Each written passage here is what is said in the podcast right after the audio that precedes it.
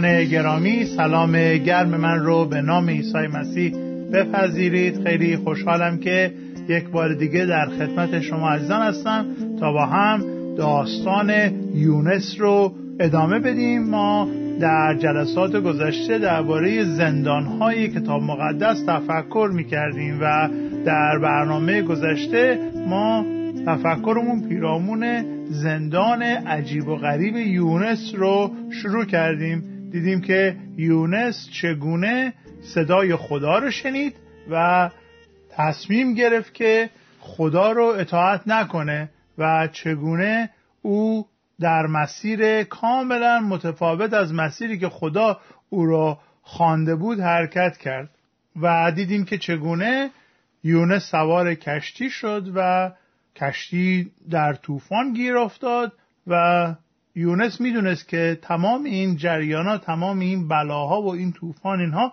به خاطر اوست. پس به ناخدای کشتی گفت که من می‌دونم که این طوفان و این بلا به خاطر منه و من خدا رو اطاعت نکردم. من شخص ابرانی هستم و صدای خدا رو شنیدم و خدا رو اطاعت نکردم. ملوان ها ترسیدند و به او گفتند تو کار بسیار بدی کردی. و بعد می‌بینیم که ملوان ها از یونس می‌پرسند که با تو چه کار کنیم که دریا آرام بشه. یونس در آیه دوازده میگه چی؟ میگه مرا بردارید و به دریا بیاندازید تا دریا آرام شود. زیرا می‌دانم که این تقصیر من است که شما گرفتار این طوفان شده اید. عزیزان درسی که ما باید یاد بگیریم و در گوشمون نگه داریم این است که هرگاه که من بیاطاعتی می‌کنم نافرمانی می‌کنم دودش فقط به چشم خود من نمیره بلکه اطرافیانم هم ممکنه به خاطر کار بد من دچار سختی بشن. کاش که فقط دودش به چشم خودم می‌رفت. من اگر که یه کار خیلی بدی انجام بدم خانوادم هم ممکنه دچار زحمت بشن. فرزندانم هم ممکنه به خاطر کار خلاف من دچار مشکل بشن. همون چور که دیدیم یونس به خاطر نافرمانی خودش نزدیک بود جان اون ملوانها رو به خطر بندازه و ممکن بود که باعث هلاکت اونها بشه. و یونس گفت منو به دریا بندازین او به دریا انداخته شد و در آیه 17 می‌خونیم که به دستور خداوند یک ماهی بزرگ یونس را بلعید و یونس مدت سه شبانه روز در شکم ماهی بود. به مدت سه شبانه روز یونس در یک زندان بسیار عجیبی قرار داشت. در زیر آب در شکم یک ماهی. خب بیایید عزیزان دعا بکنیم و به زندان یونس با دقت بیشتری نگاه خواهیم کرد. دعا کنیم.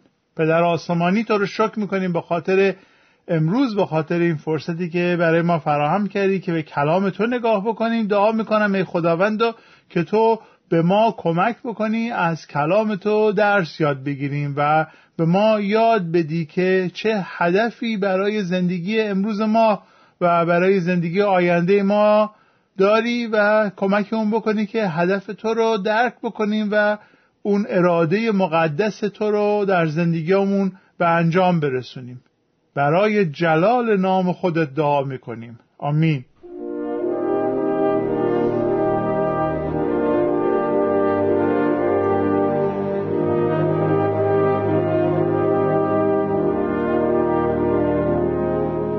ببینید عزیزان یونس گفتیم که از طریق نافرمانی و غرور به این زندان افتاد. هر زندانی یک مسیری داره یک جاده ای داره. برای یونس سفری که انتخاب کرد و با کشتی او رو در مسیر نومیدی و شکست داشت می برد اول کار همه چیز خوب پیش رفت. زود کشتی پیدا کرد و کرایش هم داد و خیالش هم راحت بود که داره از خدا و اراده خدا دور میشه. ولی مشکلات سریعا گریبانش رو گرفت.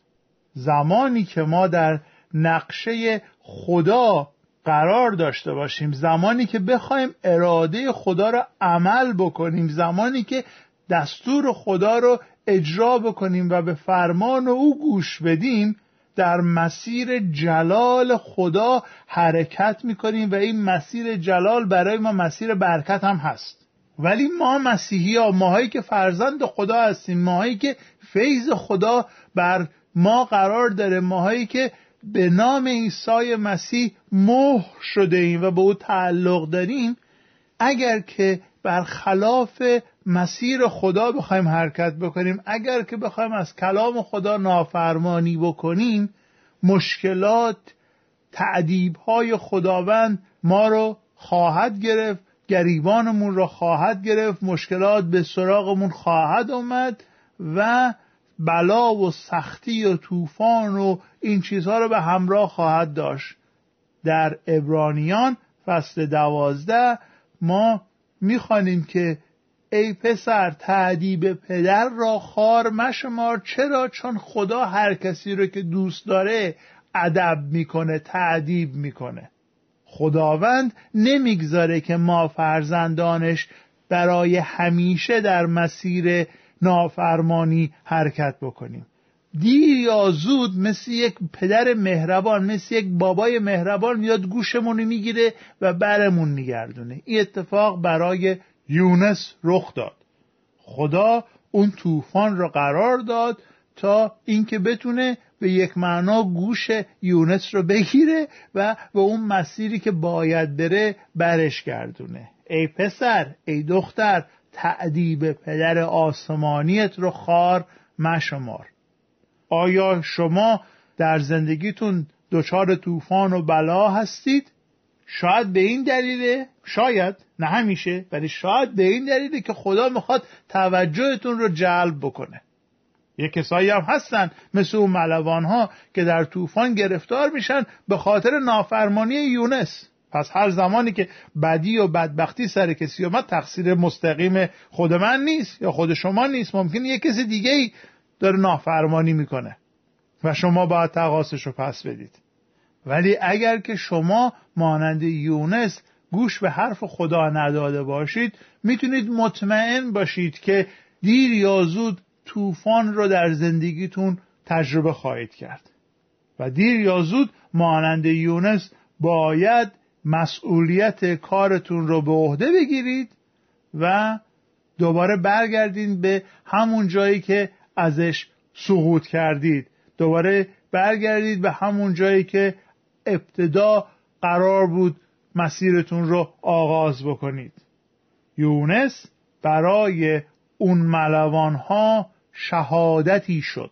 او نمی‌خواست که به ملوان ها راجع به خدا صحبت کنه. اون گرفته بود توی کشتی خوابیده بود.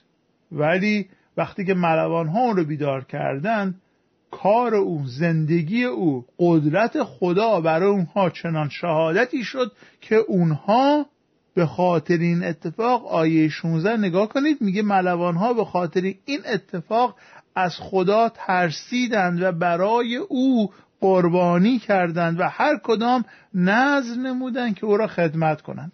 حالا یونس افتاد تو آب انداختنش تو آب.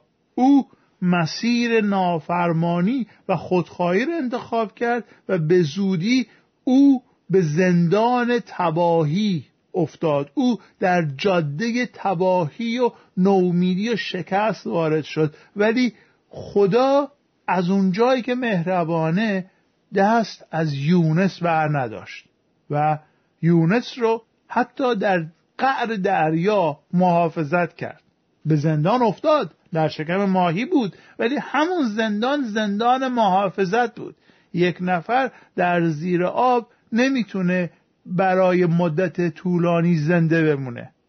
یا لازمه که وسیله قواسی داشته باشه یا اینکه در یک زیردریایی باشه و خداوند یک زیردریایی زنده برای یونس تهیه کرد و اون زندان در واقع محل زندگی بخشی برای یونس شد.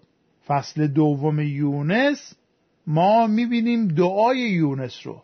او در مکانی گیر افتاده بود که کاملا از همه چیز نومید شده بود. ولی این زندان برای یونس مکان بازپروری ندامتگاه بود. او حالا با ندامت خدا رو صدا می‌زنه. دعای یونس رو من تشویق می‌کنم شما عزیزان رو که برید و در کلام در کتاب یونس فصل دو با دقت قرائت کنید. دعای بسیار زیباییه. به آیه دو و سه از فصل دو نگاه بکنید. یونس داره در شکم ماهی دعا می‌کنه و میگه در هنگام تنگی تو را خواندم و تو مرا مستجاب فرمودی. از اعماق دنیای مردگان برای کمک زاری کردم و تو مرا شنیدی. تو ای خداوند مرا به اعماق دریا فرو بردی و آبها مرا پوشاندند و تمام موجهای پرقدرت تو از سر من گذشتند. و خیال کردم که از پیشگاه تو رانده شدم و دیگر عبادتگاه مقدس تو را نخواهم دید. او حماقت کار خودش رو اقرار می‌کنه. فکر می‌کرد که می‌تونه از خدا دور بشه. خیال می‌کرد که خدا دست از سرش برخواهد داشت. ولی عزیزان خبر خوش این است که دست مهربان فیضبخش خدا هرگز فرزندانش رو رها نخواهد کرد. هر چقدر هم که من بخوام از خدا نافرمانی کنم هر قدرم که بخوام که در مسیر مخالف خدا راه برم خدا به خاطر وفاداری خودش من رو و شما رو ترک نخواهد کرد. حتی اگر من خدا رو انکار کنم او به خاطر حقیقت خودش هرگز خودش رو انکار نخواهد کرد. اگر من بیوفایی بکنم او وفادار خواهد ماند. چون ذات او ذات حقیقت ذات او ذات وفاداری است. او نمی‌تونه خودش رو انکار بکنه نمی‌تونه به من بیوفایی بکنه. از سر وفاداری پدرانش ممکنه شما رو تعدیب بکنه. ممکنه منو تنبیه بکنه. کلام خدا این رو گفته ولی او هرگز ما را رها نخواهد کرد. او هرگز فرزندانش رو یتیم نخواهد گذاشت. عیسی مسیح میگه من شما را یتیم نمی‌گذارم. من تا آخر این دنیا همراه شما خواهم بود. من آن چیزی رو که پدر به من داده عیسی میگه تا به آخر محافظت خواهم کرد. وفاداری خدا به ما مهربانی خدا به ما ما رو به توبه میکشانه. این رو ما در رساله به رومیان می‌خونیم که میگه آیا نمیدانی که مهربانی خدا تو را به توبه میکشونه؟ و اینجاست که یونس میگه اول خیال کردم که من دیگه هرگز عبادتگاه مقدس تو رو نخواهم دید. من تو این اعماق هستم توی شکم ماهی هستم و یک جایی رفتم به سرزمینی که آیشش نگاه کنید میگه به اعماق کوها فرو رفتم به سرزمینی که دروازه هایش تا ابد بستند. اما تو ای خداوند خدای من مرا از اعماق زنده بیرون آوردی. وقتی در حال مرگ بودم به نزد تو ای خداوند دعا کردم و دعای من به پیشگاه مقدس تو رسید. یونس در دل ماهی بود که فهمید که خداوند او را دوست داره. یونس در دل ماهی بود که فهمید خدا رحم می‌کنه. یونس در دل ماهی بود که فهمید که حتی در بدترین شرایط خدا با اوست. اگر کشتی سوار بشه بره به اسپانیا نمی‌تونه از دست خدا فرار کنه. چون که در دل ماهی خدا صدای او رو میشنوه حتما در اسپانیا هم صدای او رو خواهد شنید. حتما در او بر دنیا هم بره خدا با او خواهد بود. بعضی از ماها عزیزان می‌خوایم که از دست خدا فرار کنیم. بعضی از ما می‌خوایم از دست مشکلاتمون فرار کنیم. و خیلی از مواقع بهترین و سریعترین کاری که به عقلمون می‌رسه اینه که با این مشکلاتمون برخورد جغرافیایی بکنیم. ولی یک مسئله ما داریم در فارسی میگه به هر جا که بریم آسمان همین رنگ است. من اگر مشکل دروغگویی دارم تو آمریکا برم دروغ میگم تو اروپا برم دروغ میگم تو بیافرای آفریقا هم برم دروغ میگم. اگر من مشکل پرخوری دارم توی چین پرخوری می‌کنم توی روسیه پرخوری می‌کنم توی قلب قحطی زده اتیوپی هم پرخوری ما ادامه میدم. من مشکلاتم رو با خودم حمل می‌کنم. برای همینم هست که عیسی مسیح به من میگه که باید تولد تازه پیدا بکنم نه یک وطن تازه. خدا دعای یونس رو شنید. یونس سرش به سنگ خورد. اون زندان براش واقعا ندامتگاه و مکان بازپروری بود و خدا به او یاد داد که او برای جان انسانها برای روح اونها برای نجات اونها ارزش قائله.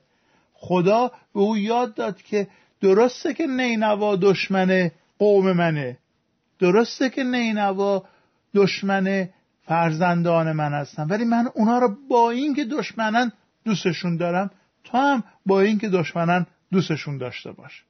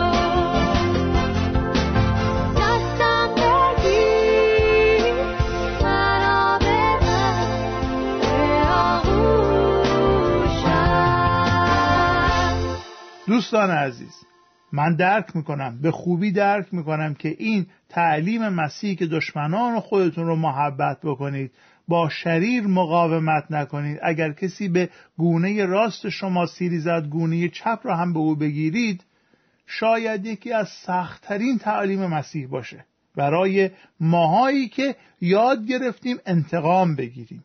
برای ماهایی که یاد گرفتیم که حتی قصاص قبل از جنایت بکنیم اگر می‌بینیم که طرف ممکنه یه کار بدی بکنه می‌خوایم بریم دودمانش به باد بدیم قبل از اینکه طرف بدبخت یه کاری هم کرده باشه.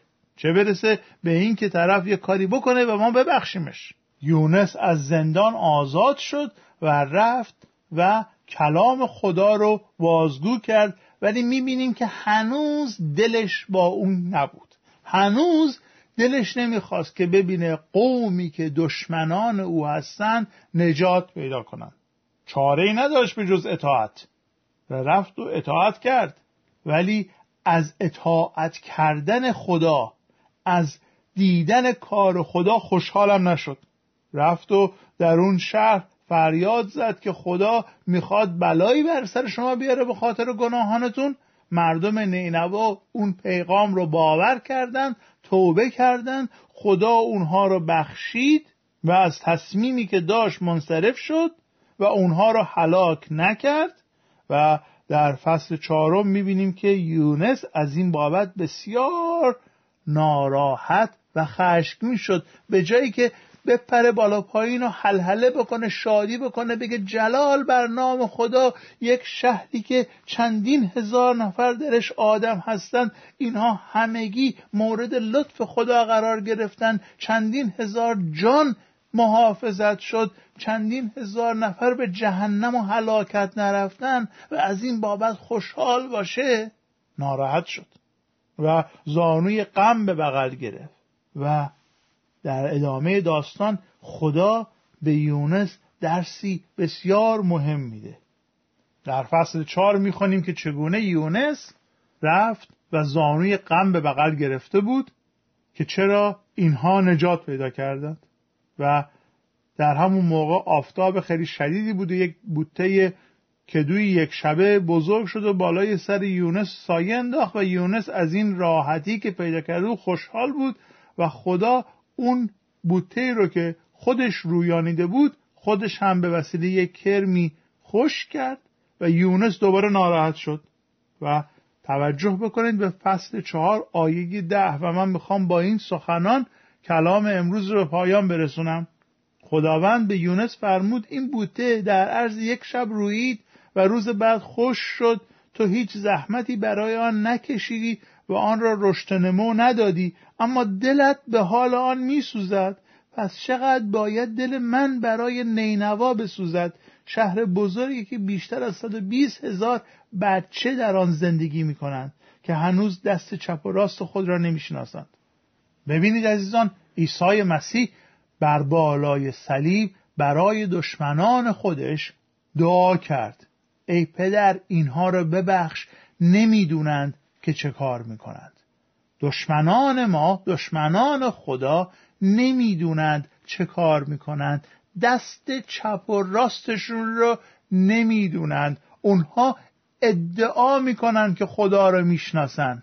اونها ادعا می‌کنند که می‌دونند که خدا کیست. ولی من و شما به وسیله عیسی مسیح که خدا رو می‌شناسیم. اونها دست چپ و راستشون رو از هم تشخیص نمیدن و برای همینه که دل ما باید برای اونها بسوزه. و برای همینه که از این زندان یونس ما باید یاد بگیریم درس اطاعت و درس رحم کردن به دشمنانمون. بهترین وسیله ای که برای نابودی دشمنی در اختیار ما قرار گرفته محبت خدا هستش. دعا می‌کنم که محبت خدا در زندگی های تک تک ما آنقدر با قوت عمل بکنه که اساس دشمنی از بیخ و بن در زندگی من و در زندگی شما کنده بشه. به لیاقت عیسی مسیح که ما رو با خدا آشتی داد دعا می‌کنم آمین.